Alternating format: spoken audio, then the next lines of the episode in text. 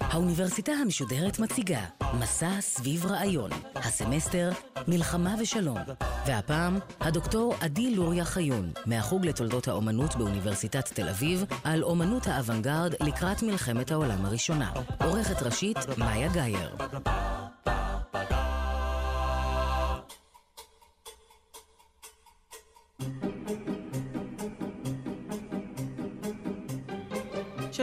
שמי עדי לוריה חיון ואני חוקרת ומרצה בחוג לתולדות האומנות שבאוניברסיטת תל אביב. בעוד תחומי מחקרי נעים מניצני המודרניות במאה ה-18 ועד היום, ענייני העיקרי מתמקד בבעיות של ייצוג, ידע וידיעה. תרומתי לסדרת הרצאות זו, אשר מושאה ומלחמה ושלום, תתייחס לאומנות האוונגרד לקראת מלחמת העולם הראשונה. נבחן את הצביון המיליטריסטי שאפיין את מופעי אומנות האוונגרד, ונעסוק במשבר הייצוג ובהתמוטטות המבט הקוהרנטי. וממנו נמשיך אל האוזן וליצירות סאונד, עניין פחות מוכר בתולדות האומנות. המונח אוונגרד מעיד על טבעו המיליטריסטי כבר באיבו. פירושו המילולי בצרפתית הוא משמר קדמי, והוא מתייחס לחיל חלוץ המתקדם לפני המחנה, במטרה לפרוץ דרך. המוצג הופיע לראשונה ביחס לאומנות בצרפת של אמצע המאה ה-19, על ידי הסוציאליסט אנרי דה סן סימון, אשר האמין בכוחן החברתי והמהפכני של האומנויות, וראה באמנים, לצד מדענים ותעשיינים, כמנהיגי החברה החדשה. השאלה הניצבת במרכז דיוננו היא, כיצד האומנויות האוונגרדיות התכוננו מתוך אסטרטגיות חומריות, וכיצד הן באות לידי ביטוי ומתאפיינות בתצורות שונות למן ראשית המאה ה-20 ועד פרוץ מלחמת העולם הראשונה. ראשית אציין שקיימת הסכמה רחבה בקרב החוקרים כי אומנות המאה ה-20 מאופיינת על ידי עיסוק בשני מושאים רחבים. האחד, התמוטטות הגבולות האוטונומיים של האומנות הגבוהה, והפנייה החוצה, ליצירת אומנות שתפקידה חברתי, דידקטי ואתי. ומנגד, השני הוא אומנות לשם אומנות. אומנות הבוחנת את עצמה תדיר, בוחנת את מושאיה, את כליה ואת חומריה. שני אלו, האמנות הממוטטת את גבולותיה ונעשית בשירות או כתגובה ביקורתית לחברה מחד, והאמנות המתכנסת לתוך עצמה ובוחנת את טבעה מאידך, מובילים להבנה כי האוונגרד האומנותי עוסק גם באמנות פוליטית, חברתית ולאומית, וגם באמנות חדשה המבקרת ומערערת תדיר את עברה המסורתי ואת אמצעי הייצור שלה עצמה, את מושאיה ואת טבעה. אם כך, מה עושה אומנות האוונגרד? מה עושה אסתטיקה רדיקלית בתחילת המאה ה-20? וכיצד היא מושפעת מן השיח הפוליטי. ניכר כי האוונגרד התמודד עם המציאות בשני אופנים עיקריים, תגובה וחזון. נמצא כי ישנן יצירות אומנות המגיבות לנסיבות גיאופוליטיות, נוסח הקולוניאליזם. דוגמאות בולטות לכך הן האסתטיציזם של פול גוגן, או הקוביזם של פבלו פיקאסו וז'ורג' ברק. וישנן יצירות המגיבות לתוצאותיה הטראומטיות של מלחמה כזו או אחרת. דוגמאות בולטות הן הדאדה, הסוריאליזם והפיוריזם. מנגד, ישנן יצירות החוזות ומציעות הבטחות אוטופיות או מהפכות חברתיות, פוליטיות ולאומיות, לכינונן של תצורות חיים חדשות, שוויוניות יותר, צודקות יותר, טובות יותר, וכאן נמצא את הפוטוריזם והקונסטרוקטיביזם. בין שהגיבו ובין שביטאו חזון, מופעי אוונגרד נענים למאפיינים מיליטריסטיים וכוחניים. למעשה, מבחינה היסטורית, ניתן לראות שוב ושוב כיצד מלחמות בפרט וקונפליקטים אלימים בכלל היוו סמנים לתכליתו וגבולותיו של האוונגרד, והיו לרקע ולתשתית מהם צמחו תנועותיו השונות. אם כן, נוסיף ונשאל, האם וכיצד משפיעה המלחמה על העשייה האומנותית? כיצד מבטאות הג'סטות הרדיקליות של קבוצות ניסיוניות את יחסן לנסיבות התפתחותם של אמצעי הלחימה? כאמור, במסגרת הרצאה זו נביט על אומנות האוונגרד שקדמה למלחמת העולם הראשונה. מלחמה זו סימנה תקופה וסף הפרדה המאפיין את התקופה המודרנית. זאת משום שבעוד שהיא לא הייתה המלחמה הרב-לאומית הראשונה, מלחמת העולם הראשונה מסמנת את המודרניות של המאה הקודמת כמופע גלובלי של הקפיטליזם התעשייתי, הקונפליקטים התעשייתיים ואל חלוקת המשאבים הגלובליים בין מדינות הלאום המערביות. בנוסף, הייתה זו המלחמה אשר קבעה את האופק הטכנולוגי, אשר התפתחותו לאורך המאה ה-20 מנסחת את מאזני הכוח והאימה עד היום. המלחמה הגדולה הראשונה של המאה ניצבה כחזית ההתפתחות הטכנולוגית של אמצעי לחימה, והנכיחה אמצעים שאפשרו הרג אנונימי, מרוחק, מנוכר וקר, בו לא נראים פני האויב. כוונתי להתקפות אוויריות והשימוש בגז נגד אוכלוסיות גדולות. מאוחר יותר, המלחמה הקרה סימנה את החידוש שבשיגור טילים בלחיצה על כפתור, והמרחק מן האחר, מן האויב, גדל עוד יותר. אלו התפתחו לטכנולוגיות הצבאיות כפי שהן מוכרות לנו כיום, התקפות מזל"טים, שימוש ברחפנים, לוחמה וירטואלית, ותנועתן של אוכלוסיות פליטים גדולות. כל אלו מגדירים את סדר התנאים הגיאופוליטיים באורח גלובלי. כפי שנראה בהמשך, אומנות האוונגרד תגיב להתפתחויות הללו. אך טבעה של אומנות האוונגרד האירופאי, באורח חוצה מלחמות, כרוך ברקע הקולוניאליסטי של המערב, אשר כבש, חדר, הכפיף והרחיב את גבולות מדינות הלאום. הוא היווה מניע חשוב לא רק לפרוץ מלחמת העולם הראשונה, אלא אף מהווה מניע למלחמות וקונפליקטים אלימים עד היום. האימפריאליזם האירופאי, המוגדר כגזענות גיאוגרפית או כתת מודע גזעני, נמצא ברקע לצמיחת מופעי האוונגרד ולאסתטיקה האימפריאליסטית שהובילה לשברים בסולידריות הלאומית והחברתית. מתוך שברים אלימים אלו פרץ החוצה האוונגרד. הוא סימן אקטיביזם אינטלקטואלי ואומנותי שבא לידי ביטוי מתוך מצבי חירום. בתקופה זו, פעילות אומנותית ועמדות פוליטיות רדיקליות היו כרוכות האחת בשנייה, וביטוין המובהק ביותר ניכר בבעיית הייצוג.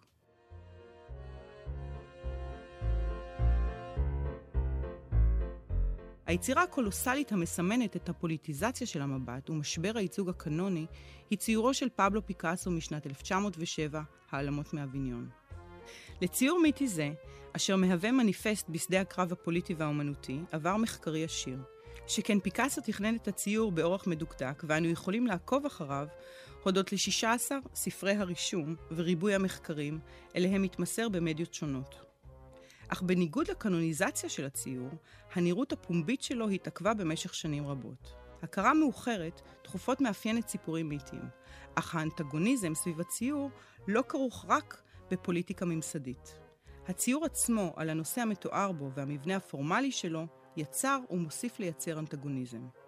כאשר ז'ורג' ברק ראה את העלמות בסטודיו של פיקאסו ב-1907, הוא השווה את החוויה לבליעת פרפין ויריקת אש. רוב תומכיו של פיקאסו, בהם המשורר והמבקר גיום אפולינר, הזדעזעו. הצייר, אנדרי דה ריין, אמר כי יום אחד ימצאו את פיקאסו תלוי מאחורי הציור. אפילו כ-20 שנים לאחר השלמת הציור, כאשר האספן, ז'אק דוסט, הציע לתרום את היצירה למוזיאון הלובר, המוזיאון סירב לקבלה. מה היה כה מפלצתי בציור? העלמות מאביניון מציגות בראש ובראשונה את בעיית המבט והראייה ככוח מארגן. היצירה מנבאת את האוונגרד הקוביסטי שפירק לחלוטין את מושאי הייצוג עד לפרגמנטציה דקה, וערער באורח רדיקלי את חוקי הייצוג הציורי. חמש זונות ממלאות בדוחק את המשטח הציורי. מדובר ביצירה רחבת ממדים, שאורכה 243 סנטימטרים, ורוחבה 233 סנטימטרים. הדמויות ענקיות, שכן מסת גופן וגובהן הרב עולים על אלו של הצופים. על רקע מקטעים גיאומטריים, הן ניצבות שטוחות ומעוותות, מישירות מבטן אל הצופה. שלוש מהן, אותות מסכות אפריקניות ואיבריות, אזכור לתשוקתו של פיקאסו לאוריינט האקזוטי, אשר כמושא מיני אופיו דואלי והוא בין פיתוי והרס.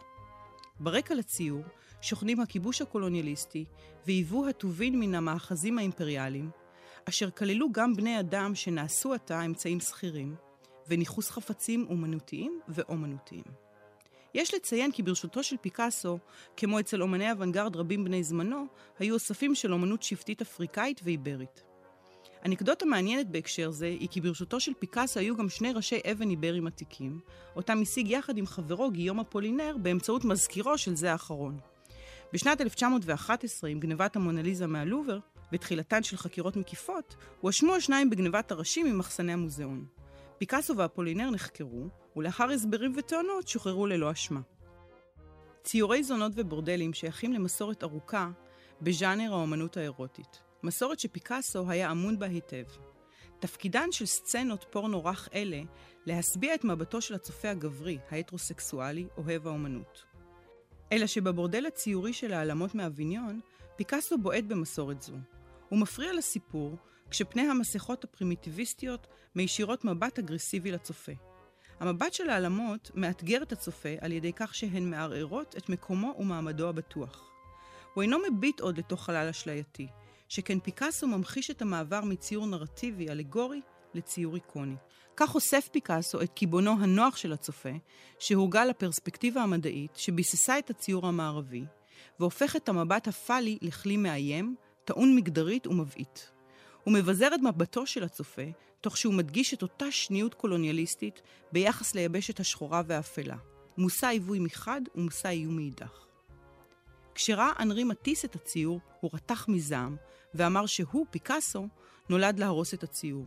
לאור כל זאת, אין זה מפתיע כי הציור יצר אנטגוניזם ונגנז למשך שנים כה רבות. למעשה, עד לרכישתו על ידי אלפרד בר, האוצר האגדי של המומה, בסוף שנות ה-30.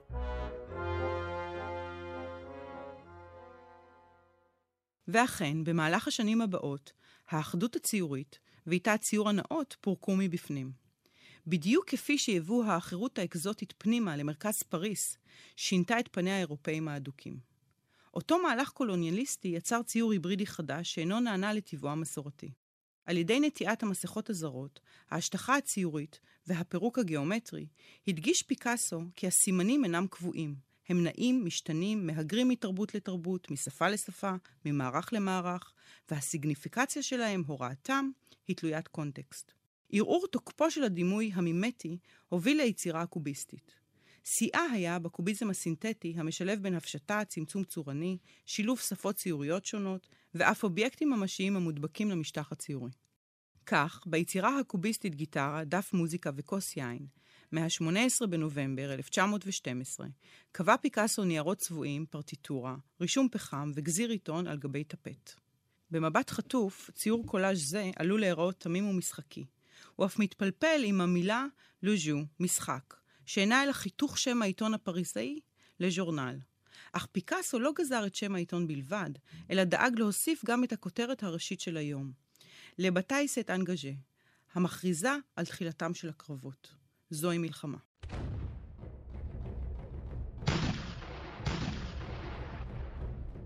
המלחמה המדוברת היא מלחמת הבלקן הראשונה. באותה עת החלה אם כן היצירה הקוביסטית לנכס חומרים מחרושת החדשות ולקבוע אותם כפי שהם ביצירת האומנות. כך היא ערערה את מושג האותנטיות הציורית ושלטון המדיומים הנאותים. סינתזות אלו הפכו את הציור לחפץ סכמטי או לסימן, אשר משמעותו משתנה ביחס לקונטקסט לא יציב. ניקח אתנחתא על מנת למקם עצמנו מבחינה היסטורית. אמנם אתנחתא אך הכרוניקה קשה לעיכול, ולבטח לבני התקופה.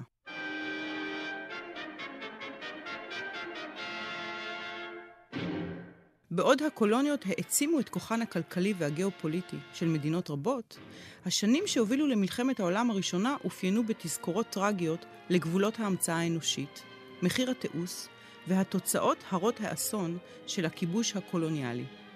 לקראת סוף 1912, האווירה באירופה החלה מאפילה. ידיעות אודות ניצולו של המלך הבלגי לאופולד את הקולוניה קונגו החלו פושטות בעיתונות הפופולרית באירופה. לאופולד שלח לאפריקה מחלקות ודיוויזיות צבאיות על מנת להפיק מן האדמה ומתושביה רווחים חסרי תקדים, גומי, שנהב ועבדים. אותם כוחות השיגו את מבוקשם באמצעות הרג והתעללויות גופניות בתושבים. תיאורי ילידים קטועי גפיים התנוססו בחדשות העיתונאיות.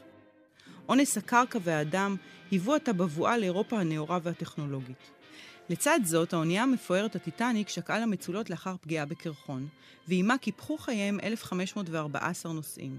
כישלון זה הנכיח את גבולות ההישענות והביטחון העיוור בהנדסה התעשייתית. מלחמות הבלקנים הביאו להתפתחויות טכנולוגיות מזהירות שהבטיחו את ניצחונה של הליגה הבלקנית על העות'מאנים. בפרפורי האחרונים של האימפריה שכונתה עתה האיש החולה על הבוספורוס, התערבו גם איטליה, צרפת, גרמניה ואנגליה, וזאת לא משום מניעים מוסריים, אלא מתוך רצון להתפשטות כלכלית ופוליטית. אותה לאומנות קיצונית נראתה גם בתרבות ובאומנות. רוב היצירה האומנותית באירופה, רוסיה וארצות הברית בתקופה זו הושפעה מן הקוביזם. אולם מלבד מספר מקרים בודדים כמו דה קיריקו ושאגאל, הסגנון הקוביסטי שימש מעתה לקידום רעיונות פוליטיים. אודות הקשר בין הסגנון הפרגמנטרי של הקוביזם והמלחמה, ניתן ללמוד מספרה של האספנית גרטרוד סטיין, המוקדש לפיקאסו. בספר היא טוענת כי המלחמה היא ייצוג כמו גם מדיום. באפילוג היא מתארת בדקדקנות כיצד המבט ממטוסי מלחמה מאפשר ראות טובה ועשירה, המזכירה לה את קווי הקוביזם. הקווים הנשזרים, הולכים ובאים, מתפתחים ונהרסים אצל פיקאסו. ההתעלמות מן הפרטים הפרטיקולריים של המלחמה והיכולת לפשט את השיטות והמהלכים של הקרבות לכדי אנלוגיה לפרקטיקה אומנותית, הצמיחו את גישתה הספרותית והאינטלקטואלית של סטיין. במובן זה המאה ה-20 היא מאה נהדרת עבורה, שכן הכל נסדק ונהרס. תפיסה מדהימה ומזעזעת זו מדגישה את הפסינציה, ההיקסמות, של רבים מבני התקופה מן המלחמה, באורח המתעלם כליל מן הזוועות, ההרג והטרגדיות האישיות. למעשה, תנועת האוונגרד, שראתה במלחמה קטליזטור ואף שיטה ליצירת אומנות חדשה, ועם החברה ואידיאולוגיה חדשות, הייתה הפוטוריזם. חדירתם של מופעי כוח מלחמתיים עניינו לא רק את פיקאסו, המהגר הספרדי לפריס, אלא גם מהגר נוסף לעיר, פיליפו תומאסו מרינטי. מרינטי, איטלקי במוצאו וברוחו האידיאולוגית, פרסם ב-20 בפברואר 1909 את מניפסט ייסוד הפוטוריזם על עמוד השער של העיתון הצרפתי לה פיגארו. פרסום זה מסמן את הפעם הראשונה בה האוונגרד נטמע בתרבות המדיה ומיקם את עצמו כנגד המסורת וההיסטוריה. החלטה זו לפרסם את המניפסט על גבי עיתון, מורה כי מתחילת דרכו, הפוטוריזם ביקש לייסד ברית בין האוונגרד ובין תרבות ההמונים, ולנצלה לצורך הפצת תעמולה בחרושת התקשורת.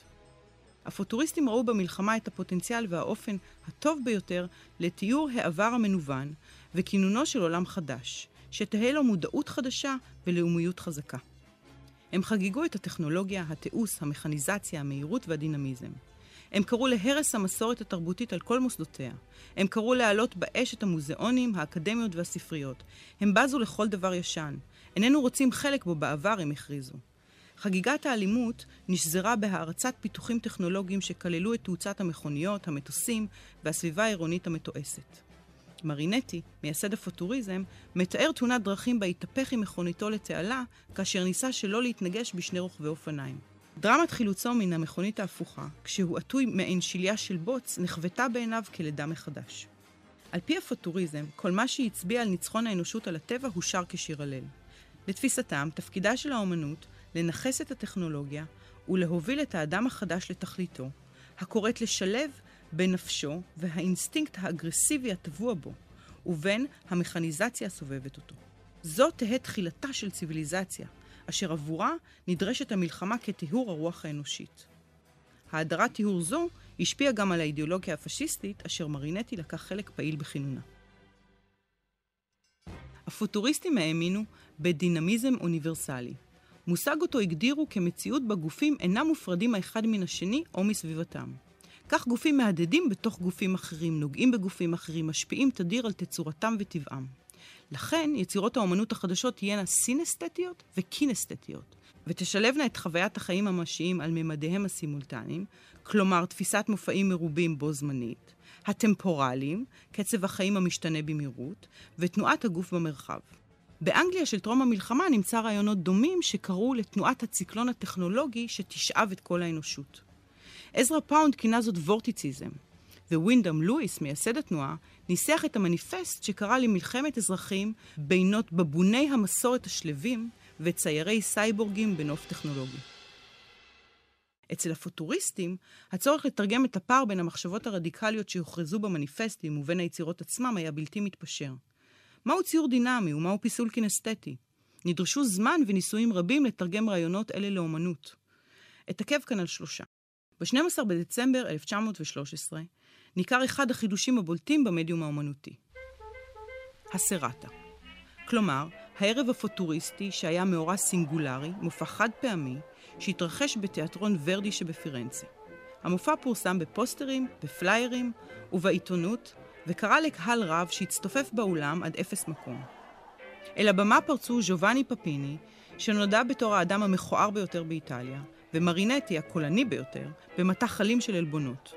הקהל הגיב בשריקות, צעקות, קריאות בוז והתכות של עגבניות רקובות וביצים על הפרפורמרים.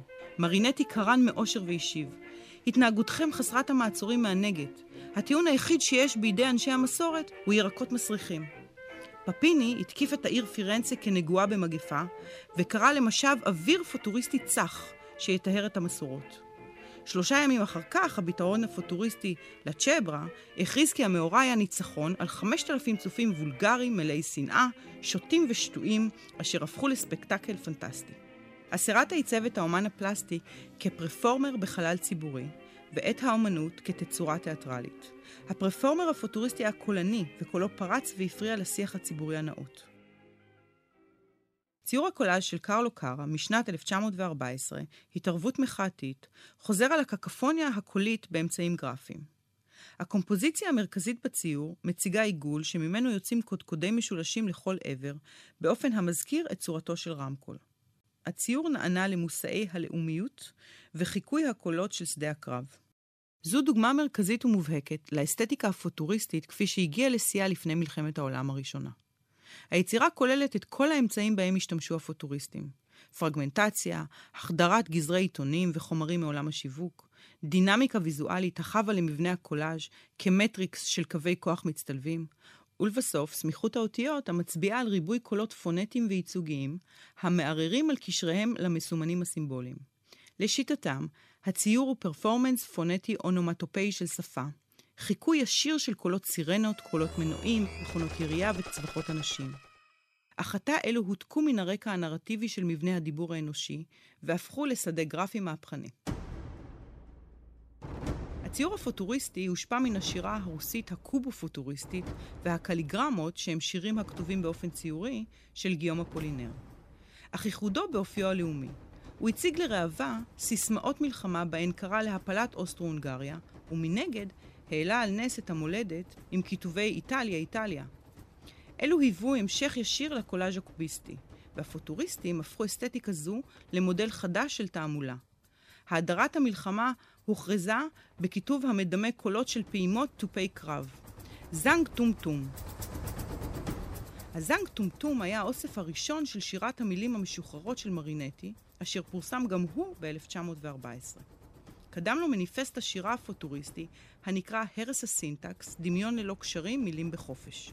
היצירה היא טיפוגרפיה חופשית על גבי נייר, המבקשת לבטא את המראות, הקולות והריחות של חוויות מרינטי בשדה הקרב בטריפולי, במלחמה האיטלקית-עות'מאנית. תיעוד השמע של שדה הקרב אפשר למרינטי לשחרר את המילים מהמודלים הסטטיים של השפה, וקידם סוג חדש של דינמיזם בקקופוניה טכנולוגית. מרינטי נטש את מאפייני השפה, לקסיקליות, ייצור משמעות, תחביר ודקדוק. נשמע קטע, שימו לב לחיקוי האונומטופאי של קולות הקרב. Ogni cinque secondi cannoni d'assedio spentare spazio con un accordo. Pam, pum pum. Ammutinamento di 500 echi per affannarlo, sminuzzarlo, sparpagliarlo all'infinito. Silenzio. Cip, cip, cip, cip,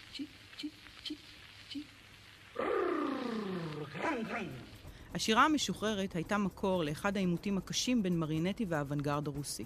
כאשר ב-1914 המשורר האיטלקי נסע למוסקבה, המשוררים הרוסים הקובו-פוטוריסטים האשימו אותו בקשר שהוא יוצר בין מימזיס, כלומר חיקוי המציאות, ואופני פעולת השפה. במיוחד שימושו באונומטופיה, תצורת המילים המחקה קולות של פעולות או אובייקטים בעולם. כבר ב-1913 הפוטוריסטים הרוסים קבעו הפרדה מוחלטת בין הפונטיקה והגרפיקה של המסמנים, כלומר האופן בו שפה נשמעת והאופן בו שפה נראית, ובין העולם הטבעי אליו המסמנים מתייחסים. הפוטוריסטים הרוסים התעקשו על הפרדה זו באורח מוחלט, עד כי הם כתבו והלחינו שירה אנטי-סמנטית ואנטי-לקסיקלית חדשה. ניתוק קריטריון החיקוי מן הייצוג האומנותי באוונגרד הרוסי היווה מהלך טקטי נגד המבנה השרירותי של השפה.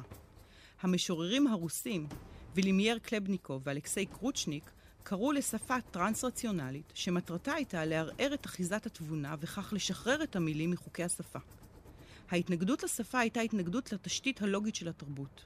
השפה הטרנס-רציונלית חיברה משפטים פונטיים חסרי כל קשר, או הצבעה על רפרנטים. סוגה זו נקראה צאום, מעבר להיגיון, ושורשיה במניפסט הרוסי-פוטוריסטי, סתירה בפרצופו של טעם הקהל, ובשירה המחאתית. נשמע קטע מתוך פואמה של סאונד.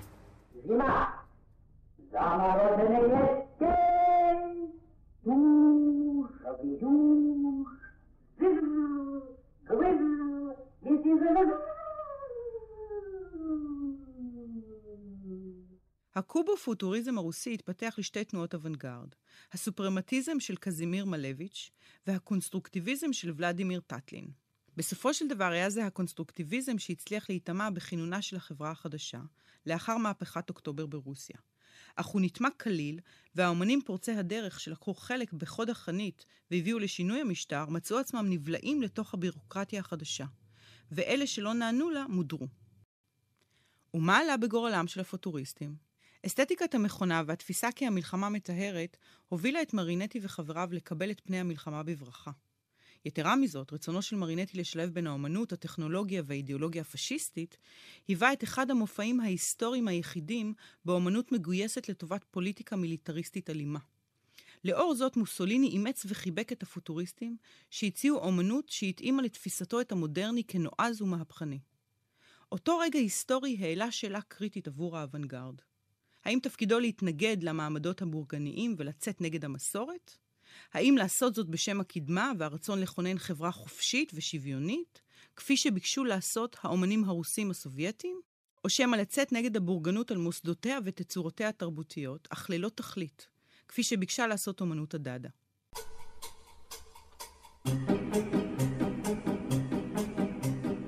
נסיים כאן ערב פרוץ מלחמת העולם הראשונה. לסיכום אומר כי האסטרטגיות של אומנות האוונגרד האקספרימנטלית בעיתות מלחמה מציגות את קיומו של האוונגרד כמופע עיקש שלא ייעלם. הסיבות לקיומו העיקש אינן נובעות מהלל לחדשנות או לניצחון תנועה כזו או אחרת, אלא משום שאומנות אקספרימנטלית ורדיקלית מגיבה למציאות פוליטית, למשברים ולהתפתחות אמצעי לוחמה. ובמאה השנים שחלפו מאז מלחמת העולם ההיא, היו לנו מכל אלו בשפע. אך כיום, אף שמדובר בתקופה רוויה באמנות פוליטית, עם החשד שמעוררות אידיאולוגיות גדולות, היא אינה מתיימרת עוד להתהדר בתואר אוונגרד. במקום זאת היא זוכה לכינוי אמנות אקטיביסטית. הפילוסוף הצרפתי פול ויריליו טען כי כלכלת המלחמה היא תמידית, וכי בעוד שהרציונל המיליטריסטי שואף למימושו במלחמה הטהורה, למעשה הגשמה זו מופיעה דווקא לא בעת הקרב, כי אם במצב הביניים המפר את השגרה שלקראת המלחמה. כך גם האומנות האקטיביסטית היא אומנות מפריעה. היא מפריעה לחזון, לנרטיב, למיתוס ולמושג האמת, שאינם אלא אוסף של דימויים, מקטעים ושיבושים.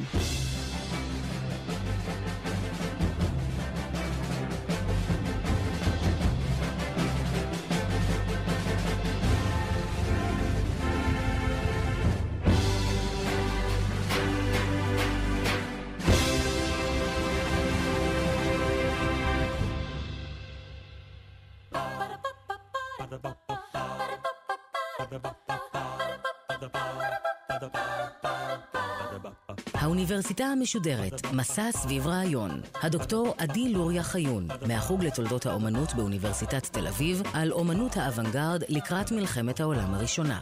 עורכת ראשית, מאיה גאייר. עורכות ומפיקות, נעמי קנטור יצחייק ונוגה סמדר. האוניברסיטה המשודרת, בכל זמן שתרצו, באתר וביישומון גלי צה"ל ובדף הפייסבוק של האוניברסיטה המשודרת.